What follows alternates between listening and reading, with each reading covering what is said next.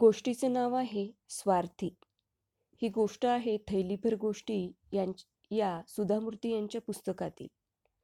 मराठी अनुवाद केला आहे लीना सोहोनी यांनी. अशोक दत्त हा एक अत्यंत स्वार्थी मनुष्य होता. तो नेहमी फक्त स्वतःच्या फायद्याचाच विचार करे. त्याच्या पत्नीला आणि मुलीला त्याच्या या स्वभावाचा अत्यंत कंटाळा येई. एकदा तो असाच प्रवासाला निघाला होता. वाटेत कुठेही जेवणा खाण्याची व्यवस्थित सोय नसल्यामुळे त्याच्या पत्नीने त्याच्या दुपारच्या जेवणासाठी पाच चपात्या बांधून दिल्या होत्या. तू मला पाच चपात्या कशासाठी दिल्यास?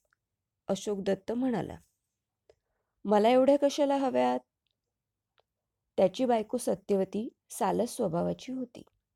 ती म्हणाली तीन तुमच्यासाठी आणि प्रवासात जर कुणी भेटलंच तर त्याच्यासाठी राहिलेल्या दोन. कशाला ते? मी काही कुणाला देणार नाही. दोन घरीच काढून ठेव. अशोक दत्त ओरडला. सत्यवतीला त्याचा स्वभाव माहीत असल्यामुळे ती गप्प बसली. अशोक दत्त प्रवासाला निघाला. वाटेत त्याला एक सुंदर तळ लागलं. त्याला तळ्यात स्नान करण्याची इच्छा झाली.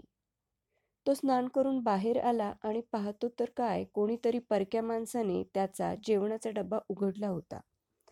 आणि त्यातून एक चपाती घेऊन खाल्ली सुद्धा होती. ते पाहून अशोक दत्तच्या रागाला पारावार उरला नाही. तो म्हणाला तू माझ्या परवानगीशिवाय माझ्या जेवणाचा डब्बा कसं काय उघडलास?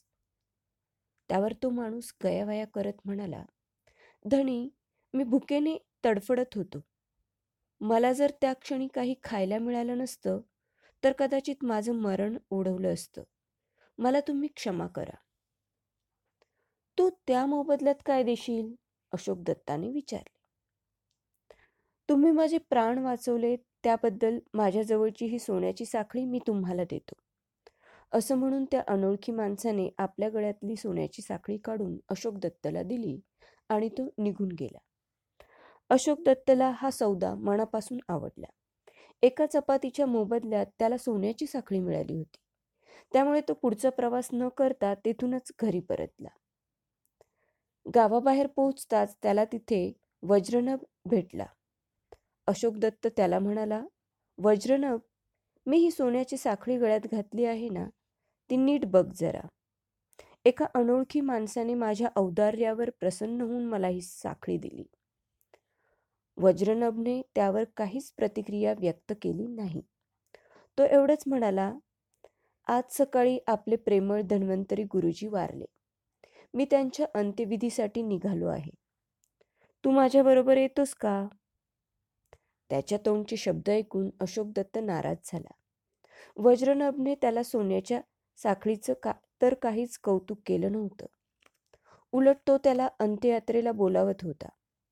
कोणाच्याही अंत्ययात्रेला जाण्यानं काही साध्य होत नसतं. त्याने नुसतंच वेळेचा अपव्यय होतो. असं अशोक दत्तचं स्पष्ट मत होतं. अशोक दत्त काही एक न बोलता पुढे निघाला. जरा पुढे गेल्यावर त्याला रस्त्यात शशिकांत भेटला. अशोक दत्त त्याला म्हणाला शशिकांत ही बघ माझ्या गळ्यातली सोन्याची साखळी. एका अनोळखी माणसाने माझ्या औदार्यावर खुश होऊन मला ही भेट म्हणून दिली आहे. त्यावर शशिकांतने काहीही प्रतिक्रिया व्यक्त केली नाही. तो फक्त एवढंच म्हणाला प्रमोदला खूप ताप चढला आहे. त्याला रुग्णालयात भरती केलं आहे. तू माझ्याबरोबर त्याला भेटायला चल. अशोक दत्त विचारात पडला. आता एखाद्याला बरं नसताना भेटायला जायचं म्हणजे गरज पडली तर खिशातून चार पैसे काढून द्यावे लागतील. त्यापेक्षा न गेलेलंच बरं. त्यामुळं त्याने नकार दिला व तो पुढे चालू लागला. पुढे गेल्यावर त्याला जयचंद्र भेटला. तो जयचंद्राला म्हणाला जयचंद्र ही बघ माझ्या गळ्यातली सोन्याची साखळी. एका अनोळखी माणसाने माझ्या औदार्यावर प्रसन्न होऊन ही मला दिली आहे. जयचंद्र म्हणाला अरे वा छानच आहे साखळी.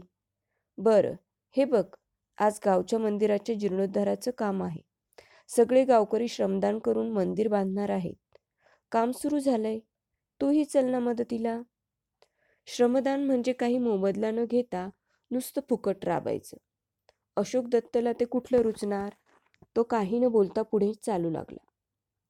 तो घरी पोहोचल्यावर त्याने सत्यवतीला अभिमानाने आपल्या गळ्यातील साखळी दाखवली. सत्यवती ही बघ माझ्या गळ्यातली साखळी असं म्हणून त्याने घडलेली सर्व हकीकत तिला सांगितली. सत्यवतीला साखळी फारच आवडली. ती त्याला म्हणाली मला ही साखळी फक्त एकदाच घालायला द्या ना. नाही मुळीच नाही. ती माझी आहे. त्याला कुणीही हात लावायचा नाही. समजलं? अशोक दत्त गरजला. सत्यवतीला फार वाईट वाटलं. ती म्हणाली एकतर त्या चपात्या मीच केल्या होत्या. दुसरं म्हणजे तुम्ही काही उदारंतकरणानं त्याला आपणहून डब्यातली चपाती दिली नव्हती. त्यानेच डब्बा उघडून ती घेऊन खाल्ली. पण तो माणूस चांगला होता. खरं तर त्यानं त्या चपातीच्या मोबदल्यात तुम्हाला एखादा रुपया दिला असता तरी चाललं असतं. पण त्याने तुम्हाला एवढी सुंदर साखळी दिली. इतक्यात त्यांची लहान मुलगी तिथे आली आणि म्हणाली बाबा बाबा मी ही साखळी गळ्यात घालायला घेऊ? त्यावर अशोक दत्त म्हणाला बेटा तू लहान आहेस ना? तू सोन्याच्या वस्तूला हात लावायचा नाहीस. आता मात्र सत्यवती फारच रागवली. ती म्हणाली तुम्ही फार स्वार्थी आहात. म्हणूनच तुम्ही कोणालाच आवडत नाही. तुम्ही आजवर कोणाच्याही संकटात त्यांच्या उपयोगी पडला नाही मग तो शशिकांत असो जयचंद्र असो की वज्रनभ म्हणूनच कोणालाही तुमच्या गळ्यातल्या सोन्याच्या साखळीचं कौतुक करावंसं वाटलं नाही. तुम्हाला जरी हिरेमाणकं मिळाली तरी कोणाला त्याचं काय वाटणार आहे? आता अशोक दत्तच्या डोक्यात प्रकाश पडला. शशिकांत जयचंद्र वज्रनभ यांच्या वागण्याचा खरा अर्थ त्याला आत्ता समजला. आपला कोणालाही आजवर कसलाच उपयोग झालेला नाही.